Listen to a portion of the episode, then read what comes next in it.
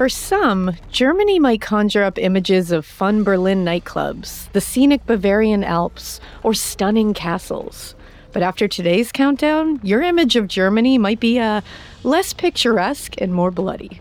Our list of German criminals ranges from cannibalistic to not so nursing nurses. And this list is pretty unique for the number of copycat crimes on it, especially the number of criminals who owned butcheries. And let's just say, it wasn't only pork and beef that they were selling.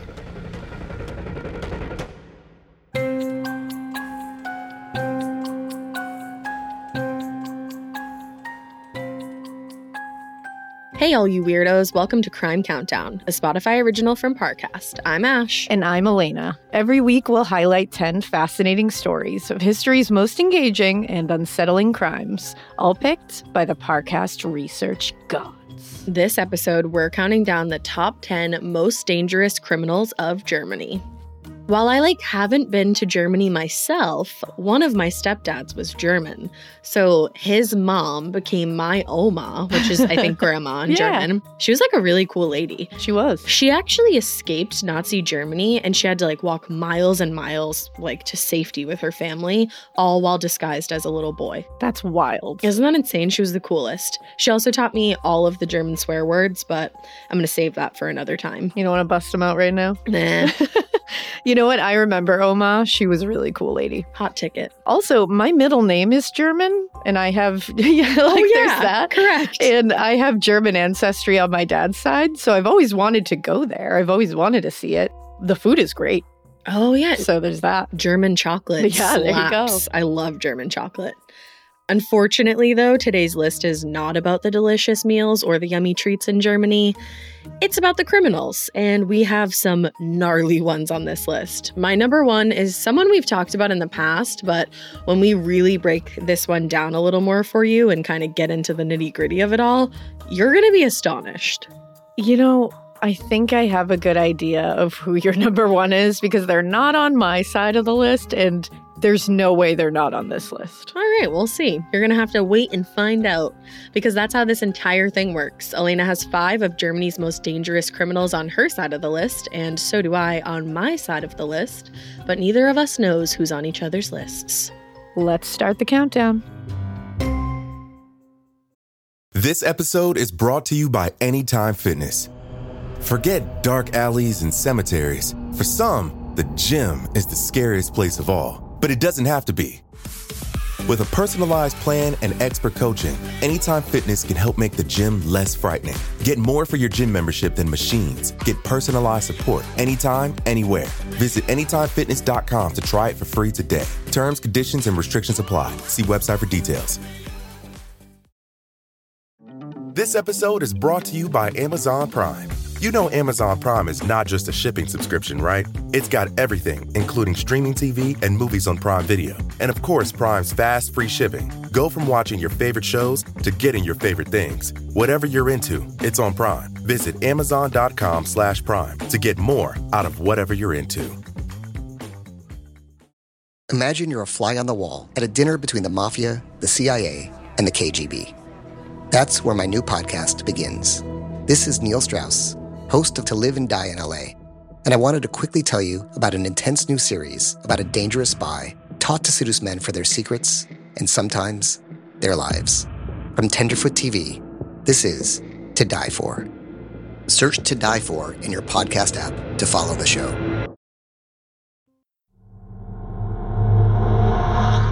Ten.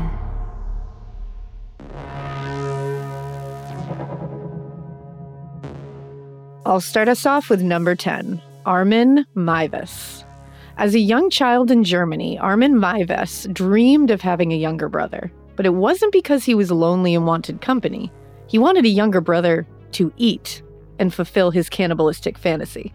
Not the typical reason. Here we go, just hitting number 10 right right off the bat. Yeah, you really came in.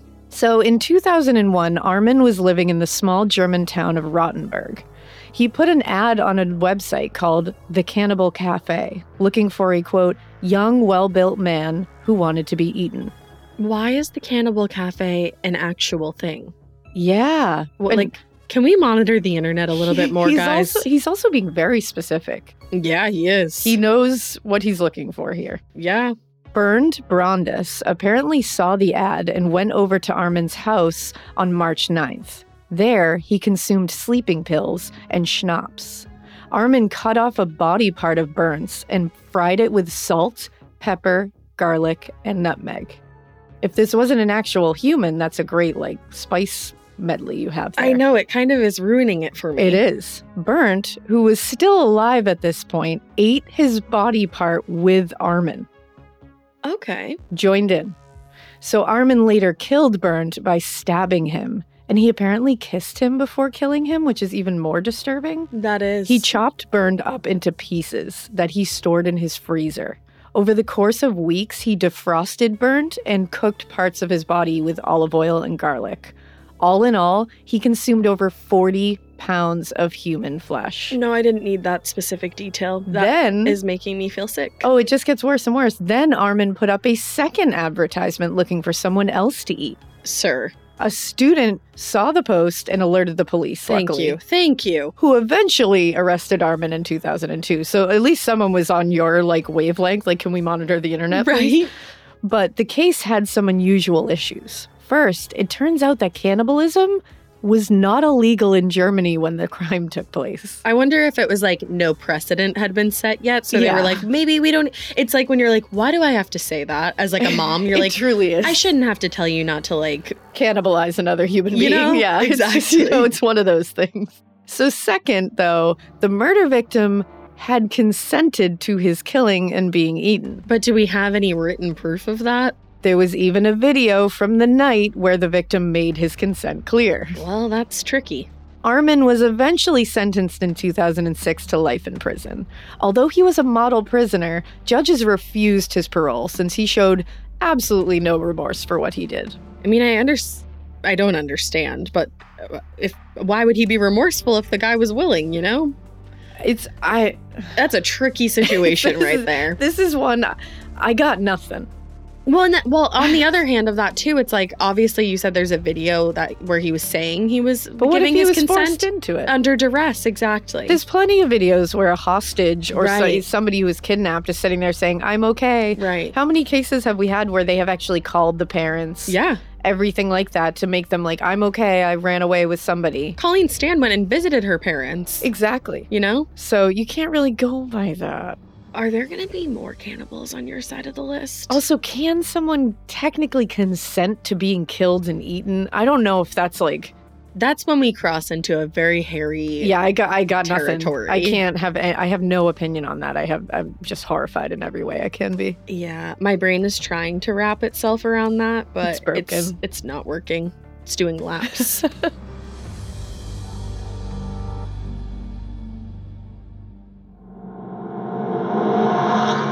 nine,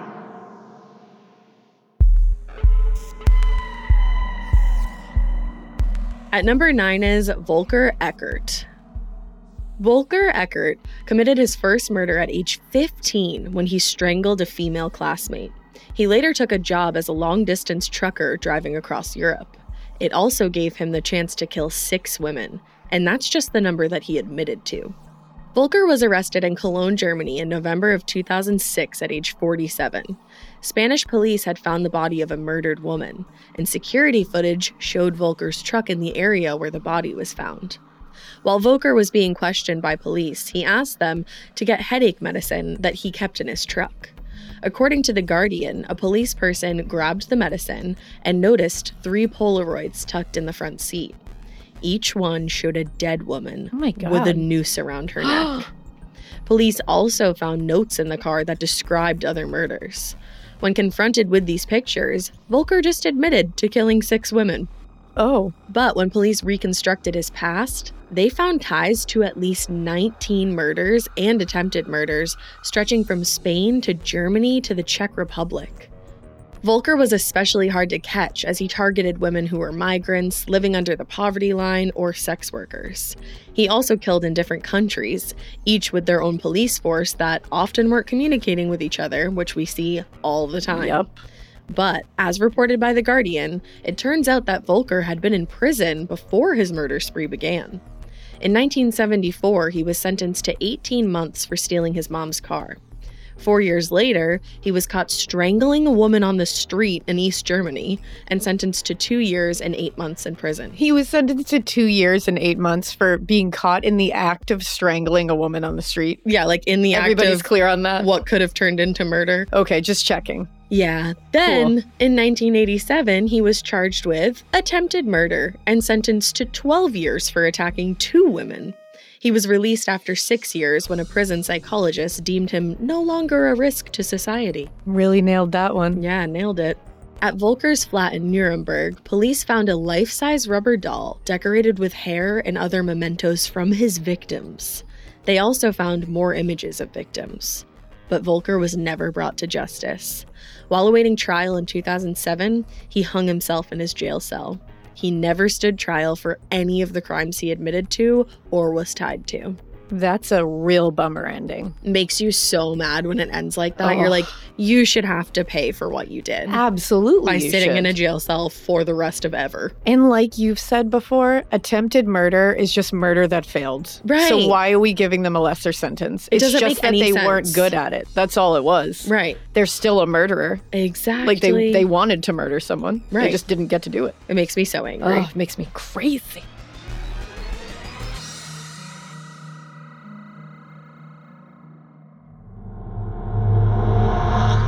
Eight,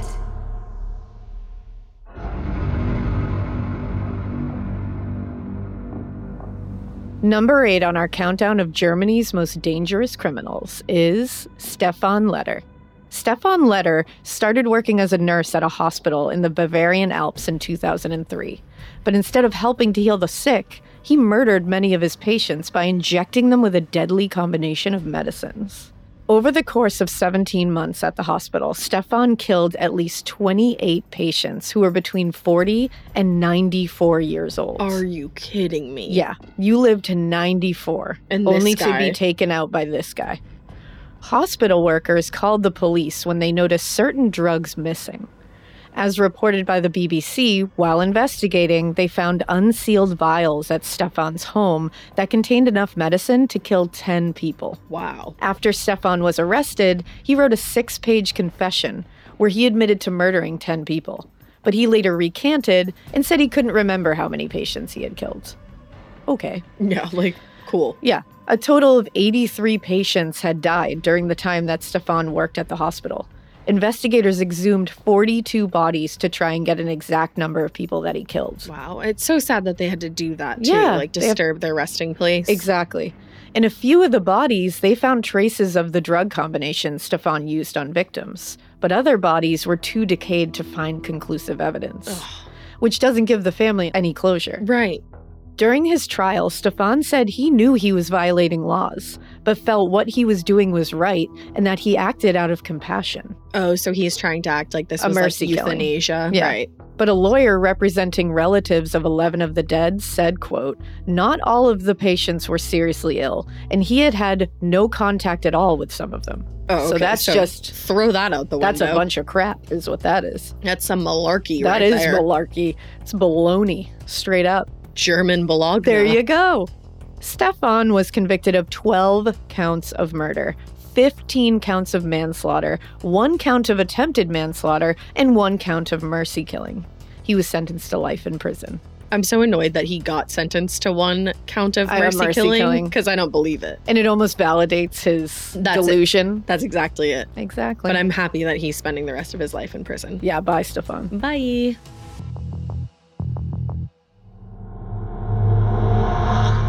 Seven,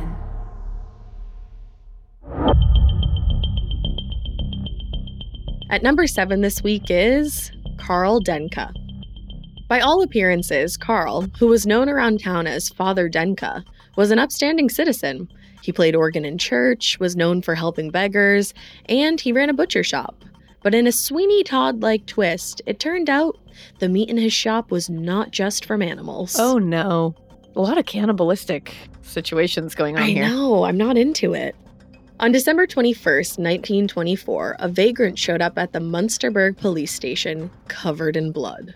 He said that he had been attacked with an axe by Karl Denke. The police were suspicious and questioned the man's account of what took place. Karl told the police that the man had tried to rob him, so he fought back. With an axe? Yeah, oh like with God. what, sir? They held Karl in jail while they investigated. And that was probably a good plan. Because at Karl's apartment, police found a makeshift meat processing operation in his kitchen that later lab tests confirmed was full of human remains. In his kitchen at home? in his home kitchen, where he probably prepared a lot of meals. I have an air fryer in my kitchen. And I hope it doesn't contain what the next sentence That's is going to tell you. That's a lot. There were hundreds of bones, 240 human teeth, dehydrated human skin, tubs of fat, and jars of meat pickling in brine. Now, they also found records that Karl had kept, which helped police identify some of his victims. Investigators concluded that Karl had probably killed and dismembered at least 31 people over the course of three to four years. How have I never heard about this? Okay, thank you. I was thinking the same thing. Like, what's going on, Honestly, Germany? I thought that you would have heard of this because it's just not. so wild. But Karl was never tried for his crimes. While police were searching his home, he hanged himself in his jail cell. Guys, can we start doing some like cell checks on these guys? Like taking away stuff that can. Right. on. And somebody I feel should have been watching him. They didn't know what he was capable of yet. Yeah. Now, in the 1970s, human remains were found in a yard neighboring Karl's old home. They are believed to be connected to his human butcher shop. I need to know what's with all the cannibalism. I'm feeling a bit sick. It is lunchtime right now, and I think I will be taking a, a no thank you on lunch. Yeah, I'm gonna I'm gonna pass. I'm gonna take a pass, yeah. Wow.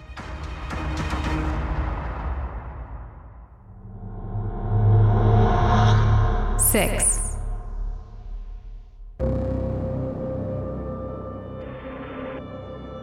Also on our list at number six is Rudolf Pleil. Like most everyone else on this list, Rudolf Pleil was a convicted murderer. But what set him apart was his attitude towards murder, which was on full display during his trial in the late 1940s. Here's a quote that gives you a little taste. Quote, Every man has his passion. Some prefer whist, which is a card game. I prefer killing people. Oh, those are two incredibly different things that should never be compared. Like, I'm sorry, my Yahtzee game is not the same as your murder, No. sir. My BS is not murder. No, definitely not. During the years 1946 and 1947, Rudolph took advantage of his role as a police officer by offering to escort female refugees from East Germany to the Western Zone. Oh, this guy was a police officer? Are you already the most horrified? Yup, I am. But instead of transporting women, he would rape and murder them. In 1947, he axed a salesperson to death in a seemingly impulsive killing. He was charged with manslaughter and sentenced to 12 years in prison for axing a person to death. I just like, Yeah, using an axe 12 to years. murder someone. yeah. Okay. One day, a woman came forward and identified Rudolph as the man who had tried to kill and molest her. Police investigated the women's charges and were able to tie Rudolph to 10 murders. During his trial, Rudolph corrected the official body count of victims attributed to him.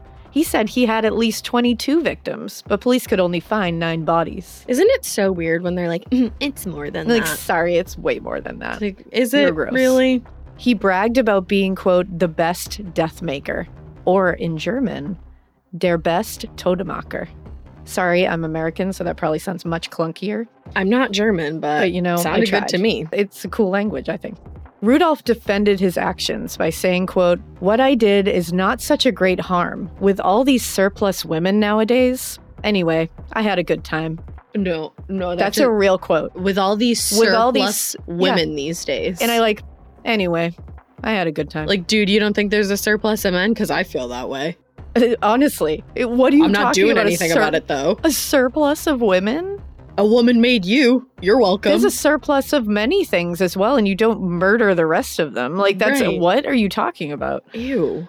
I just, the anyway, I had a good time is what kills me. It's like, oh, okay. So callous. Very glad to hear it. He was convicted and sentenced to life in prison.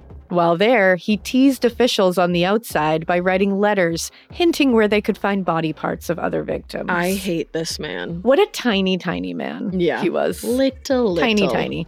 He eventually hanged himself in his prison cell in 1958. I'm getting so angry at the amount of people that were able to hang themselves in their prison cells. Very frustrating. Like, come no, on. you got to serve your whole time. Yeah, you got to sit there and think about it forever. And we got to get somebody to just sit there and watch you 24 7. Yeah, who's going to do it? Not me.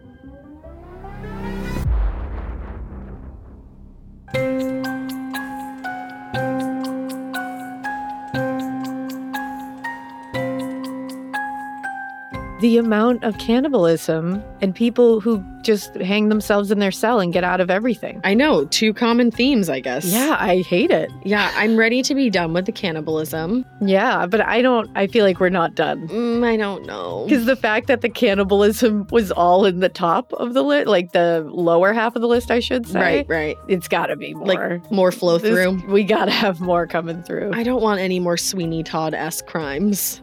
Mean, I definitely have some gnarly ones coming up, so Oh. buckle up. Number one is really gonna send you for just a, a tizzy. I have a feeling. I think it might be right. Put yourself in the shoes of a real life detective. Imagine examining the crime scene, gathering evidence, and interviewing witnesses, feeling the pressure mount as you race against time to catch a criminal. Each week on Scotland Yard Confidential, the new Spotify original from Parcast, we enter the minds of some of the greatest detectives in history, following in their footsteps as they hunt down suspects and solve seemingly impossible cases like the scandalous murder of singer Cora Crippen in 1910, whose body was found in her cellar shortly after her husband skipped town, or the daring Hatton Garden heist of 2015, when a gang of elderly thieves made off with a haul worth millions, and the cryptic notes found at a murder scene during the First World War. Was it a clue or a red herring designed to throw investigators off? Scotland Yard Confidential is a Spotify original from Parcast made in partnership with Noiser, airing episodes weekly starting May 19th. Follow and listen to Scotland Yard Confidential for free on Spotify. This episode is brought to you by Anytime Fitness. Forget dark alleys and cemeteries. For some, the gym is the scariest place of all, but it doesn't have to be.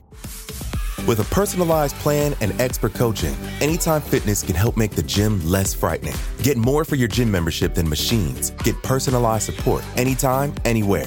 Visit AnytimeFitness.com to try it for free today. Terms, conditions, and restrictions apply. See website for details.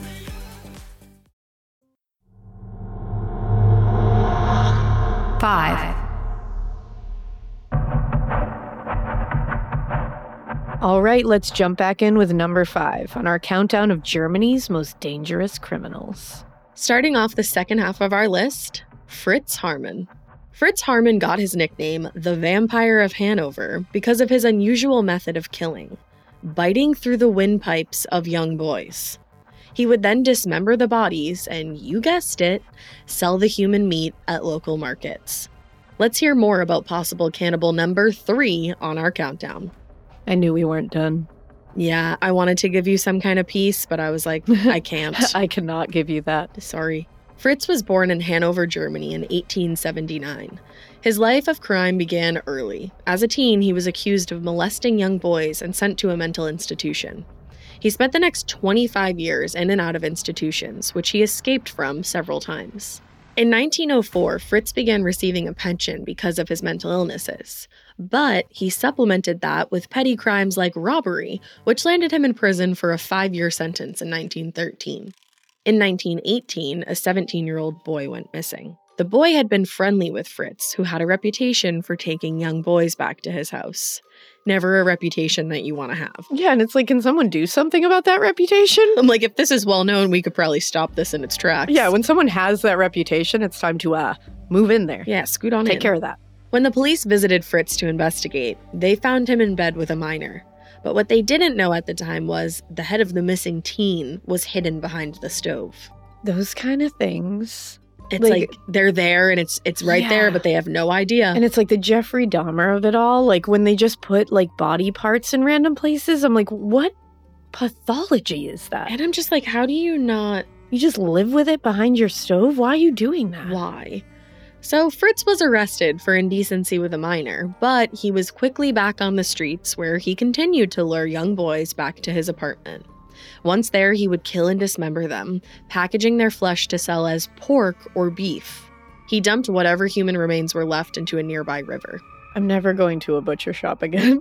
Never. Ever. I actually just became vegetarian or I- pescatarian, and this list is just solidifying Really? that that was a great choice. and honestly, it's inching me closer to your side. Come so- on over.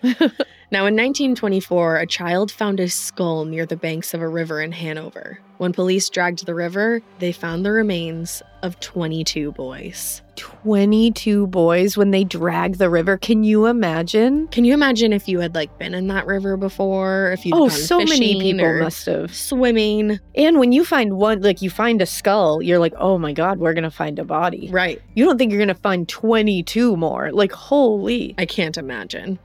Fritz was the obvious suspect. Police found him at a train station attacking another potential victim, and he was sent to jail. Uh, yeah.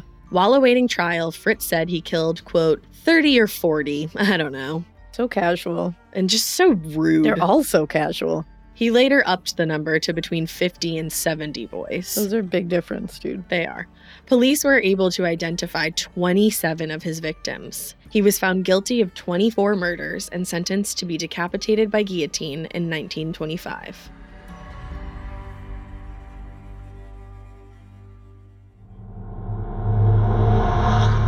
four,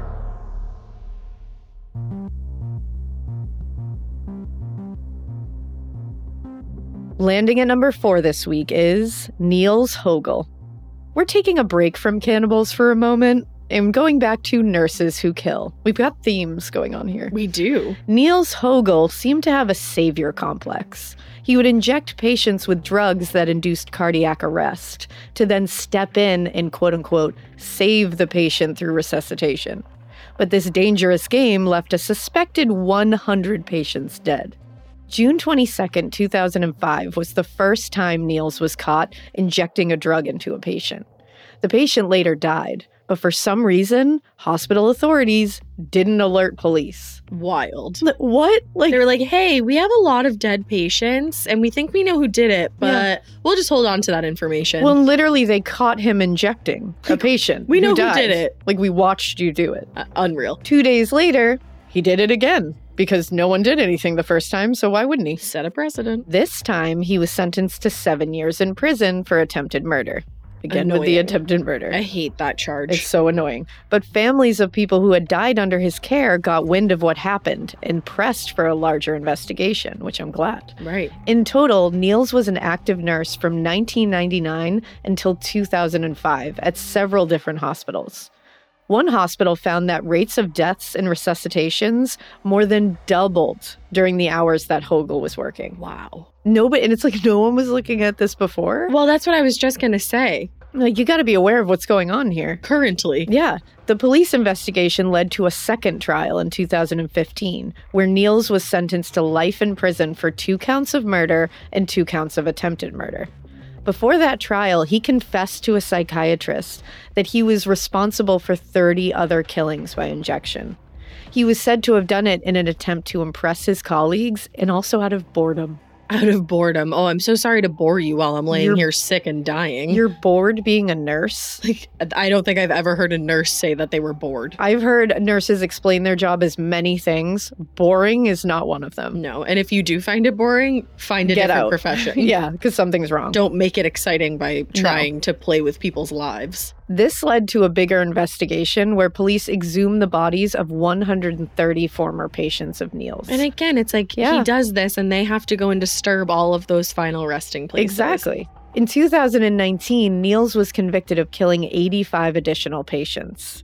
He was cleared of killing 15 other patients that police had tied to him. Several of Niels's work colleagues were charged with negligent manslaughter for not taking action against him. Good. even after they caught him injecting a patient with an unnecessary drug, which they deserved that. A hundred percent. 100%.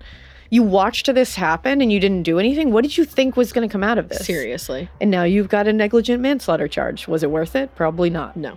The mass murder of patients by Niels has been called the worst killing spree in post war Germany to date. I believe it. That's a gnarly title to get, my dude. It really is.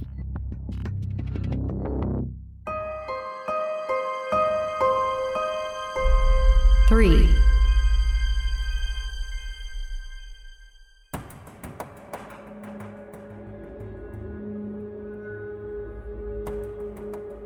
Number three on our countdown of Germany's most dangerous criminals is Gesche Gottfried. Gesche Gottfried was nicknamed the Angel of Bremen because of the close care she took of family and friends as they lay sick and dying.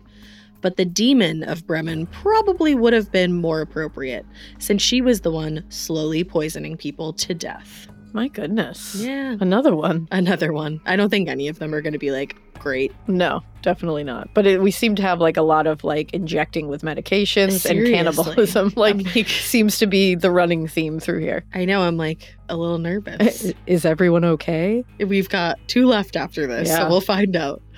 Gesche was born in Germany near the turn of the century in the late 1700s, so details about her story are hard to find. Why? Well, because of the late 1700s. Why though?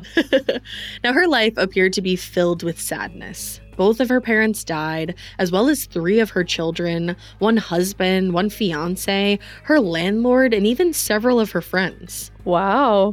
That's a lot. That's a lot. Somebody might look into that. I'm worried. Well, after her landlady became sick, the lady's husband became suspicious of Gesche. He sent some food from Gesche to a doctor who uncovered that it was laced with arsenic. Gesche was thrown in jail. Look at this guy. Smart guy. And a good husband. Yeah. A great husband, even. Yeah, a great one, I might say. You know?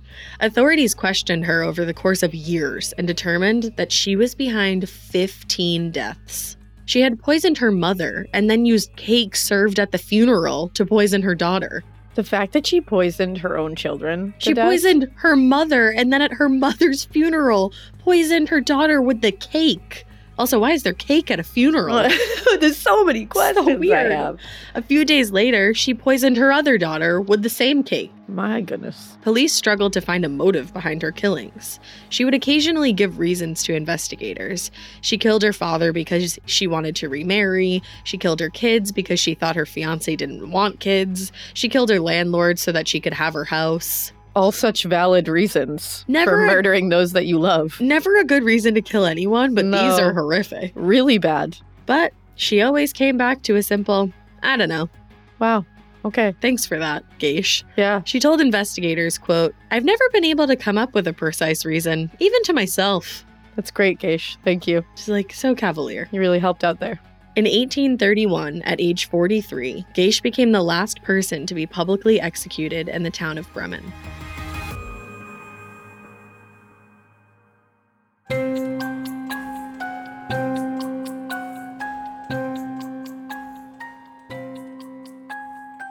Man. Listen, is- you just you gotta tell me that your last one is not a cannibal, at least. You know, I've never been one to lie to you. Yeah, And and I don't plan to start now. So- Alrighty. So, I will not say that. Okay. But again, pretty sure I know who your number one is now that we've gotten all the way through and one person has not been mentioned in uh, I don't have that person. you know, So, I'm not one to lie either, but for this, I'm gonna plead the fifth. yeah. And I use person very loosely there. So we'll see. You're digging for information. We'll Leave me I am. Leave me alone. Leave me alone. This episode is brought to you by Amazon Prime. You know Amazon Prime is not just a shipping subscription, right? It's got everything, including streaming TV and movies on Prime Video. And of course, Prime's fast, free shipping. Go from watching your favorite shows to getting your favorite things. Whatever you're into, it's on Prime. Visit amazon.com slash prime to get more out of whatever you're into.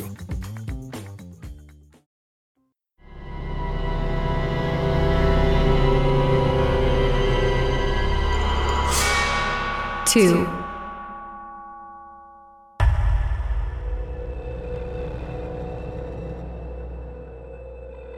We're down to the final two spots on our countdown of Germany's most dangerous criminals. At number two is Karl Grossman. We're almost at the end of our list. And guess what?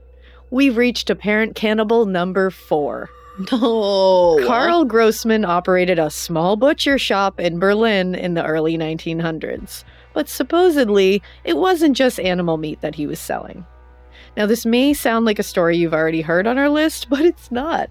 We have a new butcher here. Like, this is, I know you're probably like, wait a second, I literally just heard that. I did. You did, I did. but this is a totally different person. Another one. It happened again. Oh gosh. In 1899, Carl was hit with his first serious jail sentence 14 years for attacking a teenage girl. After his release from prison, Carl opened a small butcher shop. From 1918 until 1921, Carl lived a normal seeming life. He made money from begging and from his small scale butchery operation. He was often seen at a train station in Berlin, clutching wrapped packages of meat. But there were seedier things happening too. Carl lived on the top floor of a home where he was seen on more than one occasion, half dragging a woman back with him. What is half Here's my problem again. We've we've hit this a few times on this list. We keep seeing like he was seen on more than one occasion half dragging a woman into his house. I'm sorry, why was it more than one occasion that that was seen? See something. Say Say something. You don't watch a guy dragging a woman into his house and go, "Wow," and then let someone else see that too. The bystander effect is wild. I that's just wow. Okay, just say stuff, guys. No one alerted the authorities until the night of August 21st, 1921. His landlord heard a woman screaming continuously and called the police. I'm glad that that's what it took. They knocked on Carl's door, but he told them it was too late at night for them to enter. He said, "Come back later. I'm snoozing." Yeah, he said too late, sorry. Police broke down the door and found Carl in the middle of dismembering a woman's body. No. So she had heard screams, and when they got there, he was dismembering a woman. Wow. Carl was put in prison while police investigated. From the bloodstains in his apartment, they determined that at least three other victims had been murdered there. Carl eventually confessed to murdering four women, but police found a journal in his apartment which detailed the rapes and murders of 20 other women. Wow. And he's not saying that he had a higher number than No, that. This is the first time that's happened on this list. Apparently. They also found the remains of several missing women in a nearby ravine.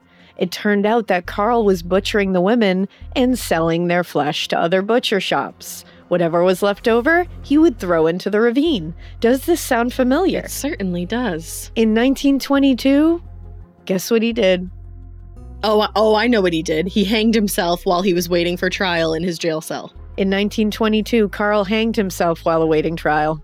That's crazy. I've never Yeah. heard of that happening before. What is this? What is this that is why are we not catching on to this pattern everybody? Four like butchered cannibals, Cannibals. on this list, and two of them were giving the meat to butchers in the area. Oh, I can't. I'm again never going to a butcher again. what's going on? I- and you know, we entered this whole thing, and I was like, you know, the food is great in Germany, and now I'm like, Oh, what have I done? I didn't even. What have I done? I mean, I stand by it, but I'm I'm questioning myself a little bit. the vegetarian food is delish. the veggies are top notch. no meat options in Germany. Yeah. Awesome. plant based options are great. Frankfurt's. I don't know.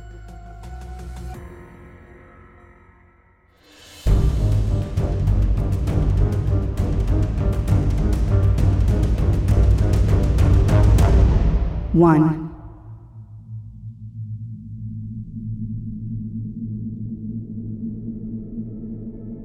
And that brings us to number one on our countdown of the top 10 most dangerous criminals in Germany Joseph Mengele. Joseph Mengele earned his nickname the Angel of Death while serving as chief doctor, quote unquote, of the Auschwitz death camp. He oversaw a staff of other doctors, which is ironic as the purpose of Auschwitz was to kill Jewish people, as well as others who didn't fit with what Hitler called the Aryan race. Mengele was born in Germany in 1911. In his 20s, he studied medicine, human genetics, and physical anthropology. When World War II broke out, Mengele worked as a medical officer with the SS. But he was seriously wounded in battle, which ended his military career. He continued studying science and eventually wrote a dissertation on the hereditability of cleft palates. The study was used to reinforce a Nazi law requiring Germans with genetic disorders to undergo forced sterilization. Wild. Like, how bleak is that? So bleak. In the late 1930s, he worked in courts as a Nazi race consultant. He would determine if people were fully Jewish or half Jewish by looking at their eye color, their eyebrow shape, and their blood type. Wow. This type of debunked and unethical race science was used by Nazis to justify the slaughter of millions during the Holocaust. In 1943, Mengele was appointed as the chief doctor of the Auschwitz death camp in Poland. One of his responsibilities was to supervise the arrival of new inmates who were either sent for immediate death or sent to become prisoners. Killings at Auschwitz were carried out in gas chambers. Mengele had been responsible for administering cyanide based pesticide that was used in the gas chambers of another death camp called Birkenau. He also visited hospitals at the camp. Anyone who remained sick for longer than two weeks was sent to the gas chambers. Oh my God. At Auschwitz, Mengele carried out cruel medical experiments that he claimed were for research purposes. Inmates were injected with different chemicals like chloroform and other poisons to study how they interacted with the body. And Mengele was particularly interested in studying twins. He photographed them and he made casts of different body parts. But twins were often then killed so that he could compare their internal organs. That part always freaked me out. it does so much. Absolutely. Like his fascination with them. I'm like, oh, he's It's- so. Ugh. He's so creepy. By the time Auschwitz was liberated on January 27, 1945, most of Mengele's medical records had been destroyed. He managed to escape imprisonment after the war by claiming a false identity and fleeing to South America, where he lived until his death. Even though he was a hunted man, Mengele was able to live a quiet life with help from fellow Nazis that also escaped to South America, as well as his family in West Germany who sent him money. While living in Brazil, he took the identity of another Nazi member, Wolfgang Gerhard. Wolfgang had died of a stroke while swimming in 1979. Dental records later showed up that it was Mengele who had died. How nuts is that? The fact that he was never brought to justice for anything he did. And he did so many horrible, hor- like horrible is not even the word. There's just no word that exists for what he did. Truly the angel of death. And he just got to go out and live his life and like die swimming. Yeah. Oh, it makes me so angry. It truly does. I knew that was going to be the number one, too. and it definitely was. Oh, yeah. Absolutely.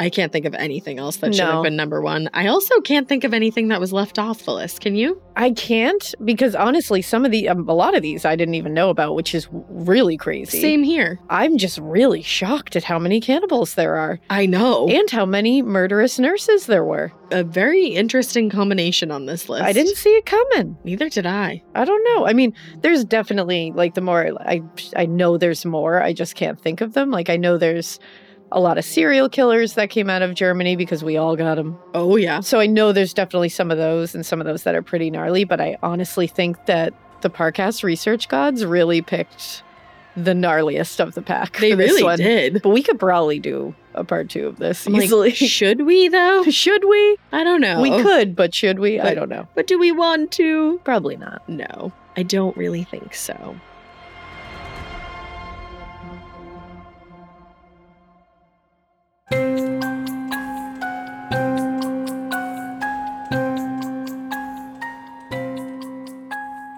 Thanks for listening. We'll be back next week with another great episode.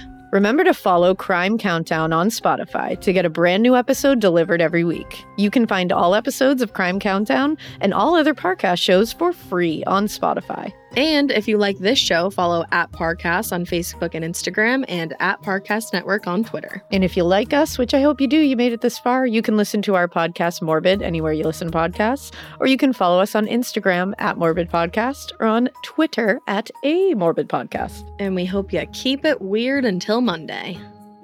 Crime Countdown is executive produced by Max Cutler and is a Spotify original from Parcast. It was created by Max Cutler. Sound design by Kristen Acevedo, with associate sound design by Jamie Ryan. Fact checking by Cheyenne Lopez. Research by Jay Cahio. It's produced by John Cohen, Kristen Acevedo, Gemma Waters, Jonathan Ratliff, and Tracy Levy. It's associate produced by Gitu Mehra, with production assistance by Ron Shapiro. We're your hosts, Alaina Urquhart and Ash Kelley. Scotland Yard Confidential is the new Spotify original from Parcast. Enter the minds of some of the greatest detectives in history as they crack seemingly impossible cases. Join us for episodes airing weekly starting May 19th. Follow and listen for free on Spotify.